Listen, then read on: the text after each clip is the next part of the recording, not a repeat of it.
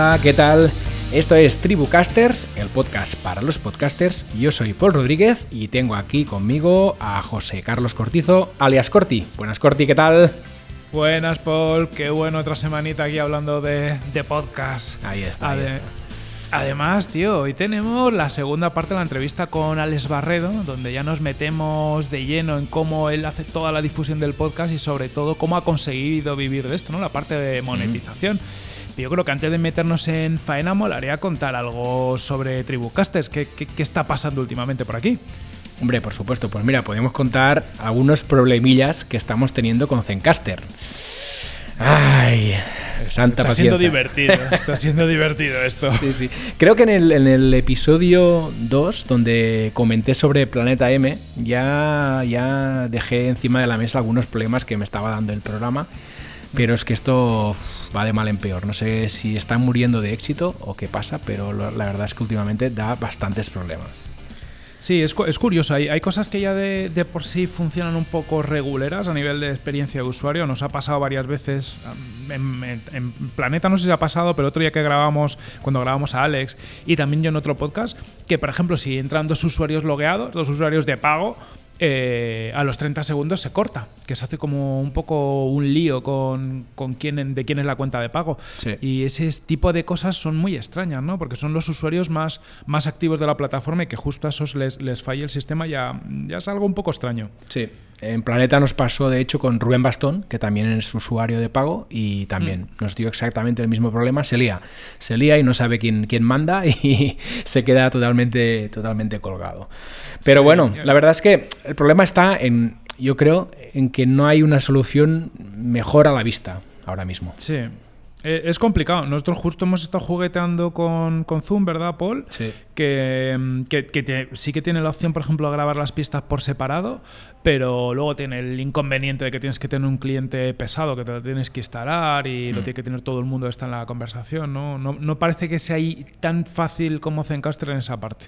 Sí, esto a mí la verdad es que no me gusta mucho, porque claro, estás obligando, sobre todo cuando tienes invitados, que va a ser nuestro caso, ¿no? que, que tenemos ahí entrevistas, claro, obligarle al invitado a descargar un paquetito, instalarlo en el ordenador con los problemas que esto puede conllevar y demás, a mí la verdad es que me tira, me tira para atrás. Hmm. Pues mira, lo que sé lo que podemos hacer, como nos estará gente que también tiene sus experiencias, oye, de todos los de la audiencia, contarnos vuestras experiencias grabando en, en remoto con, con, invitados, qué programas utilizáis, si habéis encontrado alguna solución, problemas que hayáis tenido con Zencaster o alguna otra hmm. plataforma. Yo creo que si nos los cuentan por, por Twitter o lo que sea, por, cualquier, por comentarios en, en el podcast o lo que sea, pues podemos ir haciendo un recopilatorio y a lo mejor sacamos algo interesante Pues sí, seguro que sí, porque a ver si alguien tiene una solución mejor de la que estamos utilizando nosotros que no nos acaba de, gustar. Pero bueno. ¿Qué le vamos a hacer? Bueno, a ver si aprendemos algo entre todos. Eh, eso, eso a compartir y aprender. Y, mm, y si quieres nos metemos ya con esta segunda parte de la entrevista con Alex Barredo, ¿no? Pues sí, sí, porque yo tengo ganazas ya de saber cómo difunde su podcast y sobre todo, sus podcasts, perdón, porque tiene más de uno, y sobre todo cómo monetiza. ¿eh? Que la pasta siempre nos gusta a todos y, y a todos nos gustaría poder vivir como él del podcasting. A ver qué nos cuenta.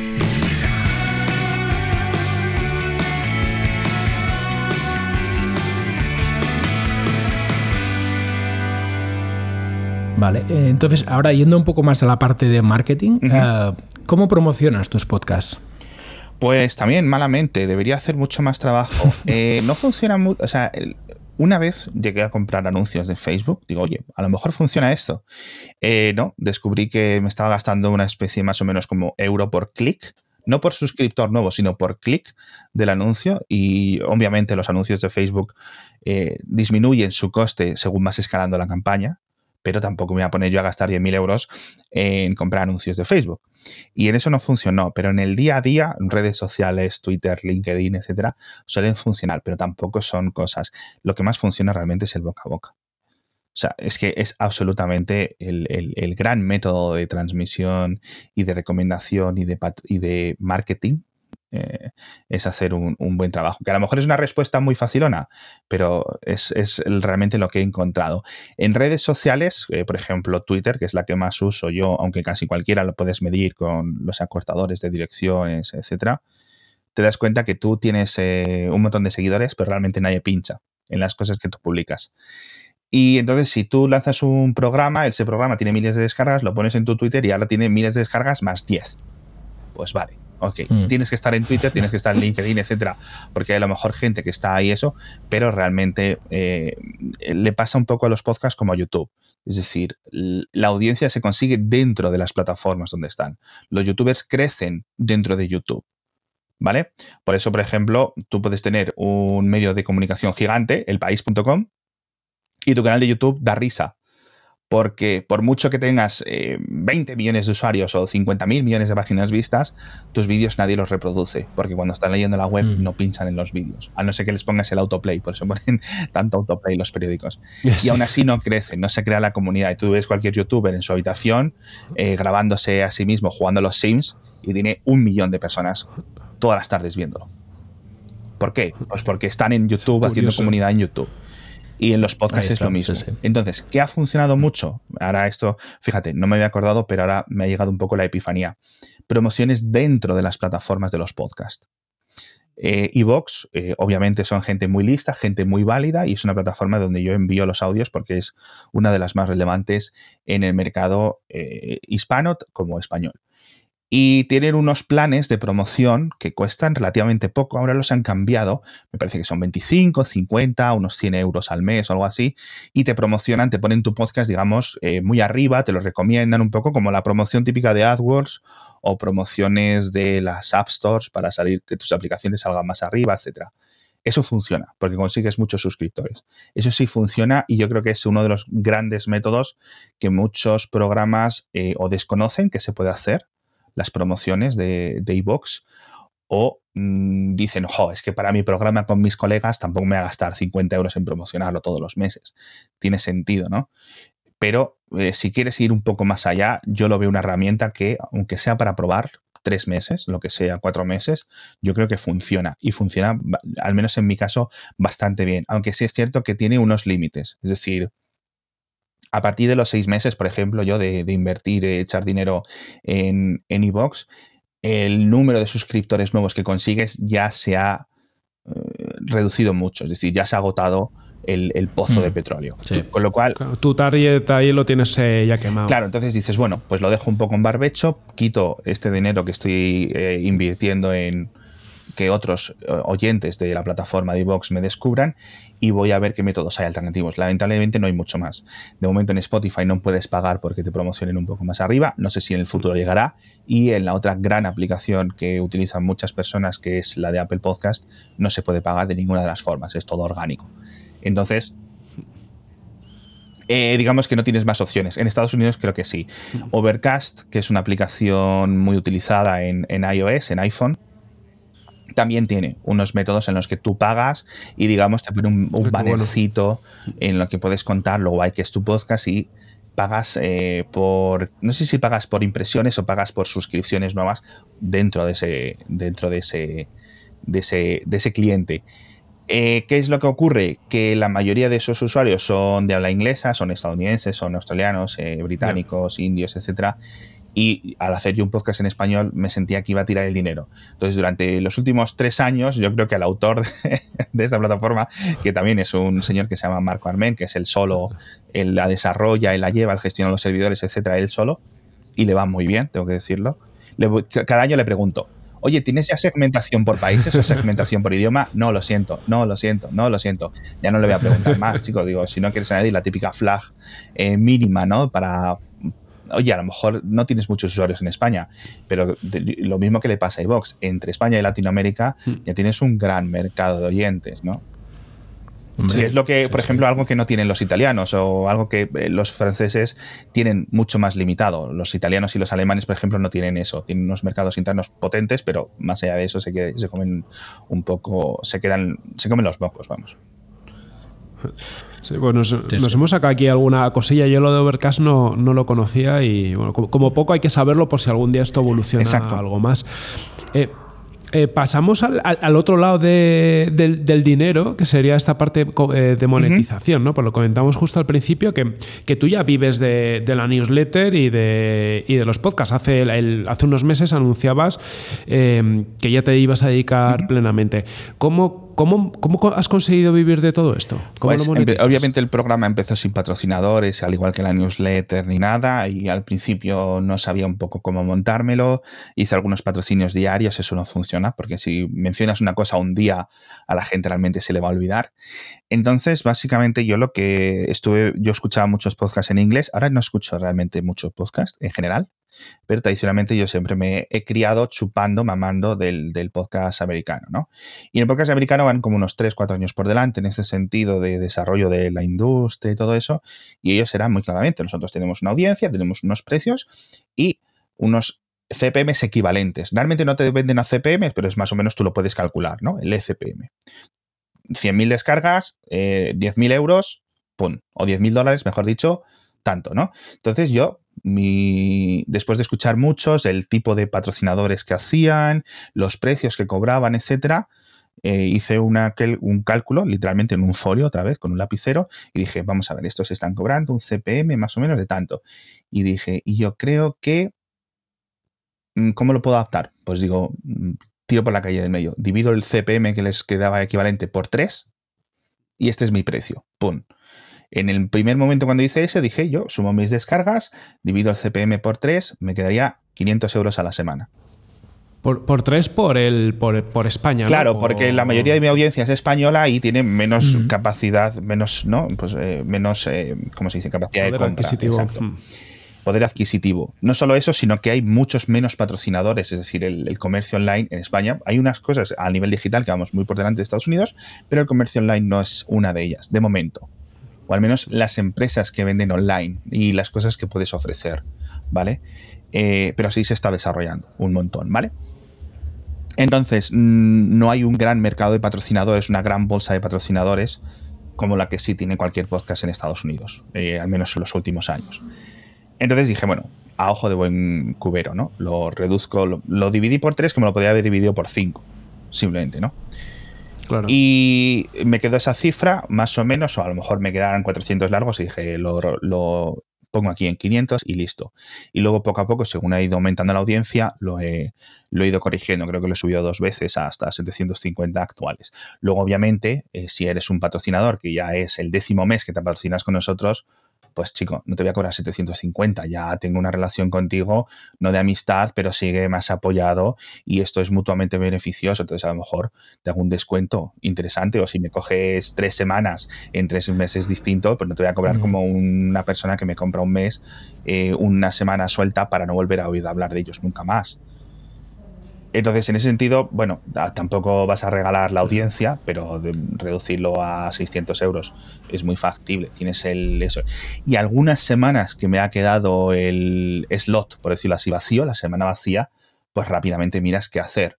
Entonces, tengo varias opciones. Una, eh, alguna empresa amiga, alguna cosa que rápidamente el viernes me coja el teléfono, el lunes no tengo patrocinador, no sé qué hacer, no sé qué eh, y digo, te lo dejo al dinero que tengas.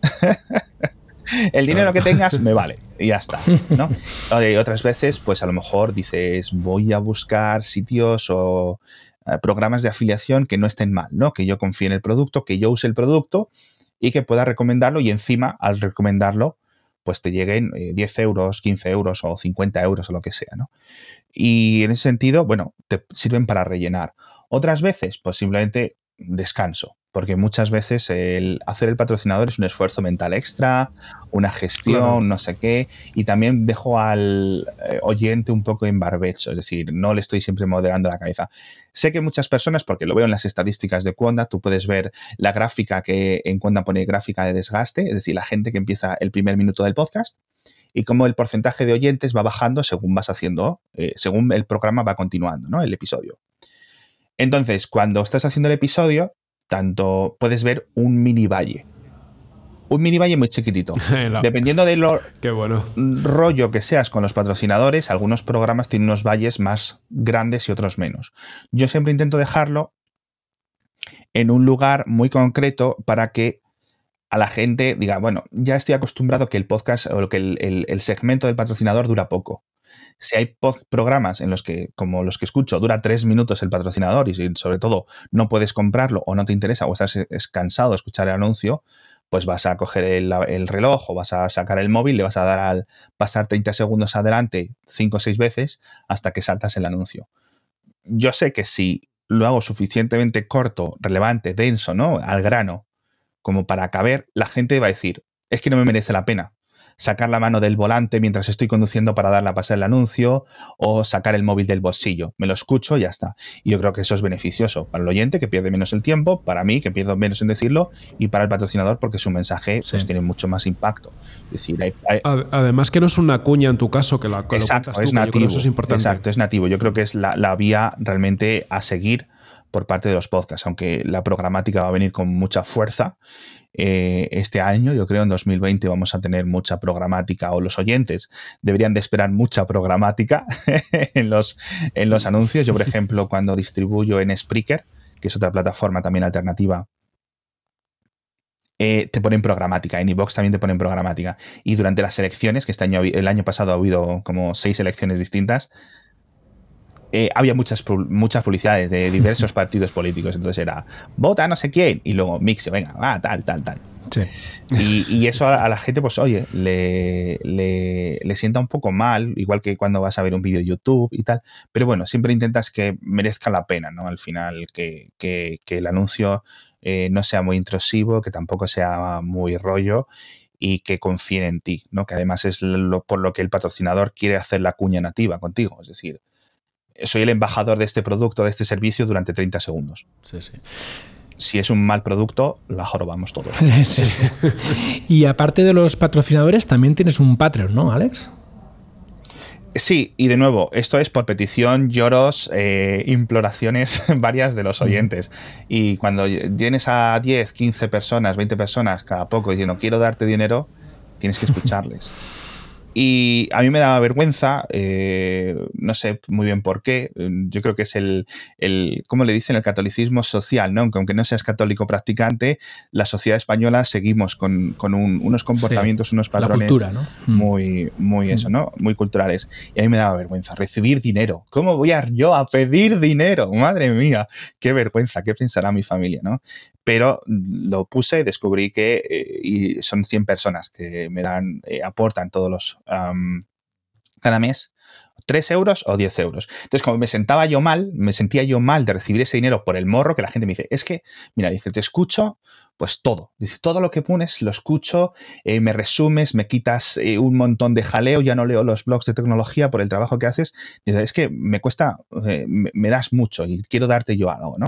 Entonces yo me sentía mal al recibir ese dinero, con lo cual lo que estoy haciendo es gastarme todo el dinero en camisetas, en tazas, en envíos a Australia, en envíos a Estados Unidos, en envíos a Argentina, en envíos a México, porque claro, esta sorpresa me la he llevado yo ahora. Lo que cuesta enviar una taza y una camiseta a Florida. no solo tengo que gastarme el dinero en la camiseta a precios minoristas, ¿vale? Es decir, comprarla casi al precio que te compras tú una camiseta online, porque no me hacen tantos descuentos por comprarlas de 20 en 20 o lo que sea, sino que luego tengo que pagar el envío a mi casa y luego ir a correos a que me den un, palo bien gordo, ¿no? Entonces, bueno, pero al final es un poco lo que entra por lo que sale. Y lo que mejor me viene es que tengo esa... Eh, Mm, comunidad mucho más cercana. Es decir, si hay alguien que mm. te está dando 10 euros, es por algo. Y es porque tiene un aprecio por ti increíble. Y ojo, mm, ya les he dicho, digo, si queréis, eh, ahí está el Patreon, ahí está el Coffee. Algunos episodios lo comento, otros me da un poco hasta de vergüenza seguir comentándolo, que, que hay el Patreon y el Coffee, porque además, oye, tienes el patrocinador. Y de nuevo, claro, yo tenía mucho miedo, ya te digo, eh, me ha sorprendido que unas 100 personas más o menos hayan apuntado, y más de 100, más de 100, pero eh, pensé que se iban a quedar unos 20, 30, más o menos. Y me ha sorprendido. Entonces, eh, mucha gente que a lo mejor esté sin saber si tirar hacia un lado o tirar hacia otro, que pregunte porque a lo mejor le sorprende. Yo no lo hice durante mucho tiempo por miedo, ¿no? Miedo a ese fracaso. Si no lo hago, no fracaso. Y si no fracaso, soy feliz. Pero si lo hago y fracaso, eh, voy a acabar peor, ¿no? Y voy a acabar con ansiedad y, deprimido y que no valgo nada y no sé qué. Entonces, eh, a veces, eh, no, cuando sale bien, pues es muy, muy gratificante. Y en ese sentido, eh, eso. Ahora, por ejemplo, lo igual, que lo he comentado, seguramente yo no podría sustituir los patrocinadores por aportaciones de los oyentes porque no podría escalarlo al total, digamos, agregado. A lo mejor sí, quién sabe, pero eh, no me quiero arriesgar de momento ahora. A lo mejor en el futuro hago algún programa que sea específicamente solo para esas personas y animo a otras personas a que paguen. Y hay un montón de, bueno, al menos hay por lo menos dos programas en español que yo conozco que están haciendo eso. Simplemente, ¿quieres escuchar mi programa? 3 euros, 4 euros al mes. ¡Pum! No hay más. No hay más forma de escucharlo. No es que te lo piratee un amigo, ¿no? Porque también hay mucho pirateo entre el podcast. Pensamos que el pirateo, el DivX y tal, y los torrents son solo para las pelis, pero en, en torrents también hay eh, pirateo, ¿no? Y bueno. Es, curioso, es un modelo curioso. Em, volviendo a esa fuente principal que son los patrocinadores, también para entender qué, le ofreces a cada patrocinador eh, cuando te paga, ¿no? Porque viendo en, tu web no solo el hablar de ellos, sino que, es, como un paquete de sponsorship, ¿no? El que tienes planteado. Básicamente aparecen en la newsletter el primer enlace de todo y destacado, siempre intento distinguirlo muy bien gráficamente lo que es el patrocinador de lo que es la información. Obviamente pone, tiene un fondo rosa, el, cuando el resto de la información tiene un fondo blanco del propio email. Eh, y pone patrocinador en negrita, dos puntos, y eh, esto es muy bueno por tal, tal y tal motivo, ¿no? Y es el, yo creo que obviamente al pagar se merecen que estén ahí. Eh, y luego rápidamente es que tardas, son, ¿qué son? 100 píxeles, 200 píxeles. A la gente no le cuesta bajar un poco y empezar a leer el correo electrónico, ¿no? Y mm, en ese sentido, muy respetuoso para todos, para los lectores, porque no tiene imagen, es simplemente un texto, lo puedes ignorar, lo puedes eh, atender, etcétera, pero yo creo que merece la pena leerlo, aunque sea, aunque no te interese, mucha gente lo lee, obviamente. Y luego eh, la cuña de unos 45 segundos, como te decía, en el podcast diario, un poco más extensa quizás en los podcasts alternativos. Todo eso, unos 13 impactos, 8 en podcast y 5 en newsletters, es lo que yo empaquetizo. Y luego de vez en cuando, pues a lo mejor eh, lo pongo más en redes sociales porque sospecho que ese patrocinador pues eh, le va a interesar más a los que están en el Twitter, etcétera. Pero ya digo, en general en Twitter tampoco mucha, mucha atención. Aunque sí hay mucha gente que, por ejemplo, me ha comentado muchos lectores Dice, me he desuscrito de tu boletín porque lo leo los enlaces cuando se ponen en Twitter automáticamente, que yo me programé un pequeño programilla que los extrae y los lanza a Twitter en intervalos regulares, ¿no? A lo largo del día. Entonces digo, bueno, bueno, oye, ¿qué? No sé. Al final te siguen, también es un poco. Exacto. Yo simplemente quiero que me lean. Hmm. En, la web pueden leerlo, eh, pueden entrar todas las mañanas a la web y leerlo, pueden seguir el RSS, pueden seguir el grupo de Telegram, el canal de Telegram. WhatsApp no hago porque no tengo mucho tiempo y para andar pegando y tal, y no hay formas realmente de distribución buenas en WhatsApp de momento. Veremos en el futuro cómo se cómo evoluciona. Y en Instagram no estoy porque estaba haciendo la mano, pero estoy intentando hacerlo programáticamente. Entonces tampoco voy a estar todo el día haciendo imagencitas y eso. Pero vamos, con que me lean, con que estén atentos, yo voy a ir donde, donde, donde haya audiencia, sin ninguna duda. Da igual el canal, la cuestión es que te sigan y que te lean. Exacto, y además en la newsletter a mí me cuesta dinero. yo cuando, cuando subo 500 suscriptores eh, me alegro, pero digo, ostras, me va a subir la factura de, del SendGrid, que es de la plataforma que utilizo para enviarlos. Bueno. Sí, sí. Y al hilo del, tema de la monetización y de los sponsors, eh, ¿cómo trabajas el conseguir sponsors? Eh, los primeros fueron muy difíciles y a la vez muy fáciles. Difíciles porque no sabías muy bien dónde tirar y segundo, porque en cuanto anuncias que estás haciendo sponsors, otras empresas que a lo mejor el director o el, digamos, el responsable de hacer las decisiones eh, te escucha y dice, ostras, pues me voy a patrocinar esto, o alguien de la empresa lo comenta y, y así han surgido varios, ¿no? O de empresas que directamente buscan publicidad en podcasting, que cada vez, por suerte, por favor, gracias a Dios, son más. Es decir, gente que dice, el podcast existe, sé que la publicidad en podcast eh, tiene un impacto que merece la pena invertir en él, ¿no? Y están haciéndolo. Es decir, gente que ya te contacta a ti directamente.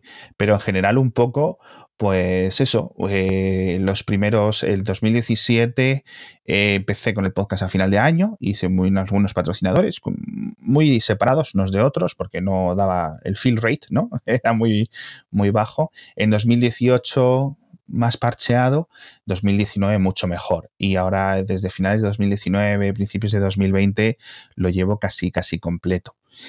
Y conseguirlos, eh, ya te digo, eh, muchos es, vienen a ti, una vez que saben que hay la posibilidad de patrocinios, y otros es simplemente estar atento a conseguirlos y muchas veces, pues, eh, a lo mejor incluso escuchas que hay patrocinadores en otros podcasts y les dices, oye, ¿te interesaría patrocinar esto? Eh, pero entonces, en ese sentido, es mucho más de estar buscando. Pero claro, no es eso.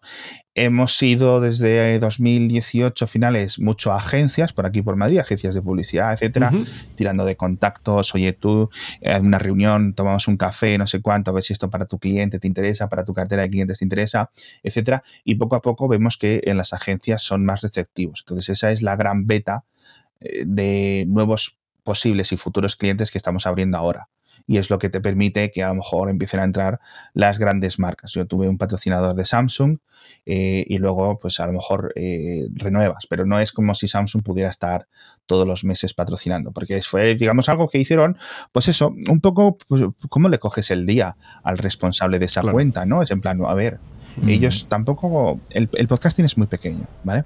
Entonces, eh, Samsung, imagínate, me voy a inventar la cifra y estoy usando esta empresa por usar cualquiera de ejemplo si se está gastando todos los años eh, X millones en tele, y tú vienes y le dices, oye, mira, tengo una oportunidad para ti espectacular. Son 500 euros o 750 euros. Y dice, mira, es que ni esta reunión, estos 10 minutos que estoy perdiendo contigo, y peor, si es una hora, porque le tienes que explicar todo lo que es el podcasting, dices que no merece la pena mi tiempo ni el de mi cliente, que es al final el que le está pagando, ¿no? Prefiero estar controlando cómo están funcionando los anuncios de tele o de internet, los banners, el AdWords, etcétera, que estar perdiendo el tiempo contigo. Entonces, si llega un podcast que a lo mejor tiene 100 veces más audiencia que yo y mire 750 euros, le dice son 75.000, ya le escuchan, ¿no? Y eso es lo que hemos encontrado, que si unifico una cartera de podcast de programas distintos y los paquetizo, con sus problemas, porque son audiencias más eh, heterogéneas, ¿no? Cada podcast tiene una cosa u otras, eh, podemos encontrarlo. Entonces, eso es, eh, yo creo que lo, que lo que va a haber mucho. Agencias de intermedio entre programas que a lo mejor no son de millones de descargas, que no sé si habrá alguno en España, sí que las debe de haber de 100.000 descargas, de 200.000 descargas, etcétera, pero de momento eh, es eso, es un tema de presupuestos y encontrar empresas de mediano tamaño que sean capaces de eh, invertir en eso. Yo creo que ese es el gran objetivo. Tiene, tiene, toda la lógica, porque hasta ahora, por ejemplo, has tenido mucho, eh, muchos sponsors, sobre todo, pues, me acuerdo, Colchón Morfeo, los chicles Google y demás, que son como más digitales y, es más fácil, pero claro, llegar a ese Samsung que tú has dicho, que maneja millones de presupuestos, no le encaja llegar a, esa fragmentación. Eh, Exacto, no, le encaja, pero sí puede a lo mejor eso, lo que te dije, mojar un poco el piececito en el agua a ver qué suena la flauta o simplemente hacer un poco de labor de imagen en un medio eh, que saben que tiene mucha audiencia muy especializada, ¿no? Entonces, al final, eso es lo que yo les cuento y lo que los sponsors, los patrocinadores ven. Vale, la audiencia no es tan grande como la de un canal de YouTube, pero son gente de 35 años de media, con más dispositivos, ¿no? Que al final la audiencia que puede tener un chico de YouTube que está haciendo vídeos de Fortnite a chavales de 14 años que no tienen una visa ni la van a tener en 10 años. Sí, sí, sí. Entonces, si tienes un millón de ese tipo de audiencia, perfecto. Claro. Ahora, a los patrocinadores, a muchos no, le, no, les, no les importa. Normal. Y, y, más allá de la monetización, ¿qué, otras cosas te ha aportado el podcast? Mucha relevancia. Eh, a nivel de lo que se dice, ¿no? La marca personal. Claro. Y ese tipo de cosas, eso mucha gente, mucha más gente me conoce ahora que, que por mi trabajo anterior, que era la editor en La Vanguardia. Em, y en ese sentido, bueno, al haber ido un poco más por delante que otros podcasters, eh, por delante en el sentido de que me he tirado un poco más a la piscina, he empezado a meter sponsors, etcétera, pues muchas personas, pues igual que en este podcast, vienen a preguntarme, oye, ¿cómo lo has hecho? Tal. Y en ese sentido te colocas eh, un poco por delante, pero que vamos, que yo lo único que quiero es que haya gente por delante de mí y si pueden ser 100, mejor que 10, para yo ir y chupar su información y las cosas que han aprendido, que es lo que he hecho de los americanos. O sea, que es que no es, aquí es un poco una patata caliente, todos eh, aprendemos de todos y en ese sentido, por eso de vez en cuando publico en internet y, a, estas entrevistas, etcétera, para contar por dónde van los tiros y que vengan. Porque cuantos más podcasters con más patrocinadores hagan, más me va a caer a mí. O sea, yo lo que quiero es que esta industria crezca y si ahora hay, por ejemplo, ¿qué te voy a decir?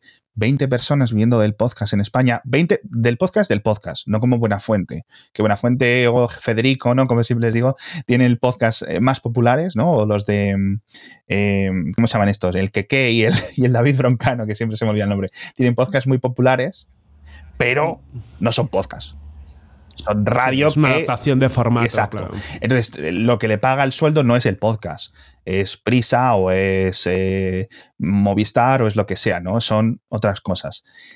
Y ya te digo, de podcast, podcast, pues eh, no lo sé los que hay, pero si somos 25, ojalá en 2022 seamos 2.500, que es lo que habrá en Estados Unidos, miles y miles de personas. Ya te digo, tú acabas un podcast eh, de Gimlet y, los y tiene créditos. Y dices, pero Sí, eso es buenísimo. Siete personas. Y digo yo, pero tíos. Entonces, claro, es normal que esos podcasts, la producción de esos programas cueste en algunas ocasiones eh, millones de dólares. Si un, un, señor, un par de periodistas han tenido que estar recorriendo el mundo para contarme la historia de una hebilla de un cinturón, ¿no? Pues, tío, eso se tiene que pagar. Está claro. Eso mola también. y mola, mola, sí, sí. Vale, y de tus podcasts eh, en este 2020, ¿qué es lo que te gustaría mejorar? La constancia, la publicación, es decir, ojalá poder conseguir que estén como los eh, como la radio, es decir, que tú enciendas la radio a las 6 de la mañana y esté ahí, ¿no?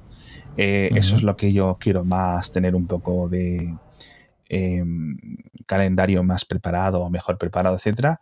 Y sobre todo lo quiero ampliar a tener el podcast diario, lunes, martes, miércoles, tal. Y luego ahora tengo tres programas. En principio van un poco por libre albedrío. Salen a la semana, pero salen por ahí. No, pues una vez sale el martes, otra vez sale el miércoles, otra vez qué.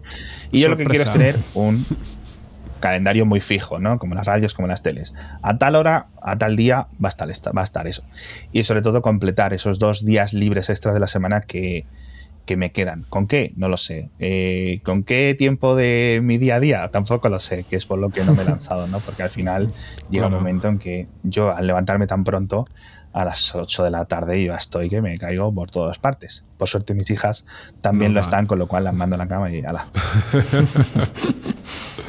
ya para, para ir, vamos a ir acabando últimas preguntas que, te estamos aprovechando muy bien, pero no te queremos ahorrar mucho más tiempo. Eh, ¿Cuáles son tus podcasts favoritos y por qué? Vamos a ver, a mis podcasts favoritos. En, inglés siempre he tenido uno que me gusta muchísimo, que se llama Heavyweight, como peso pesado. Y es muy de estos típicos programas que son muy populares, pero que yo nunca produciría uno de historias de la vida, eh, contas con una entrevista grabada ¿no? a lo largo de un montón de tiempo y lo condensamos en cinco o seis. ¿no? Eh, los, luego hay los podcasts de misterio, etcétera, pero el de Heavyweight a mí me gusta mucho. Hay algunas historias que me han conmovido y son episodios que a lo mejor de vez en cuando te entran ganas de volver a escucharlos otra vez, ¿no? Son muy buenos episodios y yo creo que es un formato de podcast que en general es mucho más popular del rollo de actualidad, entrevistas que hago yo.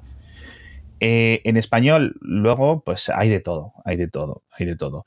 Me gusta mucho siempre el de unos amigos, pero es que no sé por qué me gusta, pues si porque son amigos o porque me río o por qué, ¿no? Que es el de Planeta Cuñado, que son unos chavales, unos señores ya muy mayores que eh, se dedican a grabar. Cada episodio va de una cosa, ¿no?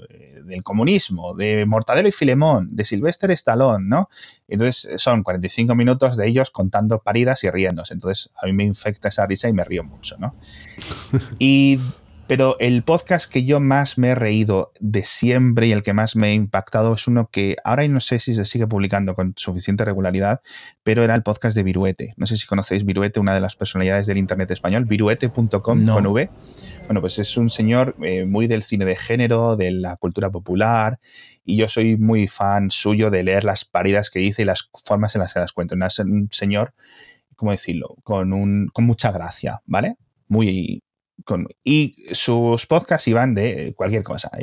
los libros de vampiros en los años 80. Entonces eran él y sus amigos hablando de estas cosas. Y os acordáis de cómo era y tal peli, no sé qué. Y esos son podcasts que yo estaba en el parque sacando al perro y la gente me miraba y me preguntaba qué te pasa porque estaba llorando caído de la risa, me tenía que buscar un banco para sentarme porque, claro, mi perro dándome vueltas, yo llorando, la gente, y, eso es, ese tipo de cosas, no sé por qué, pero solo me las consiguen hacer eh, en el audio. Es piruete.com, el podcast, eh, que eh, es un podcast de estos que surgió casi en pre-internet, ¿no? un poco hay en plan archivos sueltos.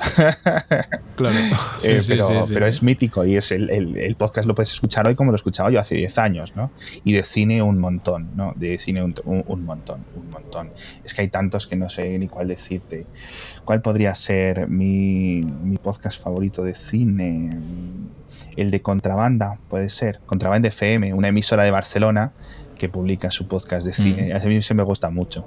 Pero bueno, de todo, es que no sé. Eh, os he dado tres ejemplos y, podría dar muchos más, pero tampoco quiero dejarme. Quiero que luego la gente me pregunte, no me has recomendado tal. Hay referencias chulas ahí. Hay tantos y tantos, ¿no?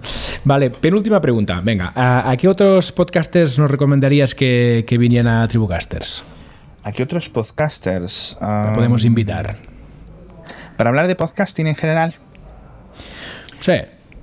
Vamos a ver qué piense yo. Yo creo que deberíais eh, entrevistar a Pablo Juan Arena de Marca, que está en Radio Marca todas las mañanas. Eh, también empieza muy pronto y está haciendo así. Y eh, tanto graba, emite su propio podcast, que ahora lo tiene en barbecho porque hizo los 100 episodios, etcétera, de deporte y cada programa era muy elaborado y era una cosa muy concreta. Y además produce otros programas. Y además está dentro de estos fundadores de Quond. Entonces está muy metido y controla mucho el mercado del, podcasting. Yo creo que Pablo Juan Arena es eh, alguien pivotal. Y luego, pues, pues os podéis traer a alguien, a lo mejor, no sé si de podium, que por ejemplo pueden daros un, una idea mucho más de eh, estos podcasts tan escuchados y tan cómo se producen, cómo voy a una gran agencia, por ejemplo, y como Carat o lo que sea, y te saco los programas patrocinados por Fisher Price y te hago no solo un podcast, sino te hago cinco podcasts para niños, ¿no? Todo ese tipo de cosas, la gente de Podium está en una posición envidiable, ¿no? Y para contar ese tipo de cosas. La traeremos a María Jesús, así no la, pues, la enganchamos. Em, y ya pues, pues para acabar, eh, aunque lo hemos ido diciendo a lo largo de, la entrevista, pues como seguro que los que hayan llegado hasta aquí dicen, oye, yo quiero escuchar más a Alex, ¿dónde te pueden encontrar la gente que nos está escuchando? Pues eh, podéis buscar Alex Barredo en vuestro cliente de podcast y os saldrán mis programas. Y si no, en Twitter yo estoy muy activo como el, con el nick arroba somos por motivos también eh, nada adecuados para elegir nick. Y, ahí es donde más estoy. Pero vamos, eh, si queréis mi correo, os lo doy. El, o sea, cualquier persona que me pida el correo, el telegram, etcétera, se lo, se lo voy a contar para charla. Muy bien, pues hasta aquí la entrevista. Eh, muchas gracias, Alex. Ha sido súper interesante todo lo que nos has contado y segundo que, seguro que todo el mundo habrá aprendido muchísimo. Al menos nosotros hemos aprendido mucho. Ha sido la leche. Muchas gracias a vosotros por tenerme. Pues un abrazo, Alex. Abrazo a todos. Un abrazo.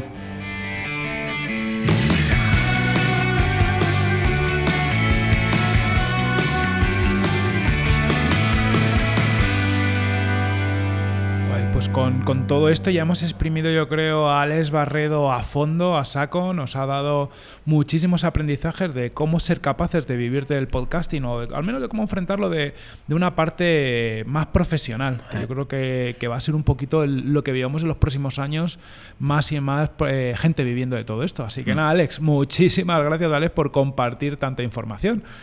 Sí, sí, ha sido una pasada, la verdad, con todo lujo de detalles, todo lo que nos ha contado y bueno, la verdad es que nosotros hemos aprendido un montón y esperemos que, tú también. Y, ojo porque en el próximo episodio también habrá muchas cosas interesantes porque vamos a montar una tertulia al más puro estilo Planeta M sobre cómo lanzar un podcast en 2020. Yo no me lo perdería porque hay gente súper interesante y se van a contar cosas muy, muy chulas, seguro. Así que nada, estate muy atento, no te lo pierdas. Y para eso lo mejor es que te suscribas en el. Al final, con la aplicación de podcasting que estés utilizando, suscríbete. y así, pues nos escuchas sí o sí, que es, que es lo mejor. Y nada, pues antes de irnos de todas formas, eh, Paul, si te parece, recordamos dónde nos pueden encontrar más allá de, de en canales de podcast, ¿vale? Hombre, claro nos puedes encontrar en la web tribucasters.com y también estamos en Twitter e Instagram, en ambas plataformas con el usuario arroba tribucasters. Bueno, y además, como somos la mar de majos, yo creo que no lo hemos ganado. Dejarnos una reseñita, por favor, ahí para una reseña en Apple Podcast o en iBox o en donde sea, pero darnos un poquito de amor. Claro que sí, claro que sí, que somos muy majos. Pues nada, lo dejamos aquí, ¿no, Corti? Lo dejamos ya, la próxima semana más. Venga. Un abrazo. Un abrazo.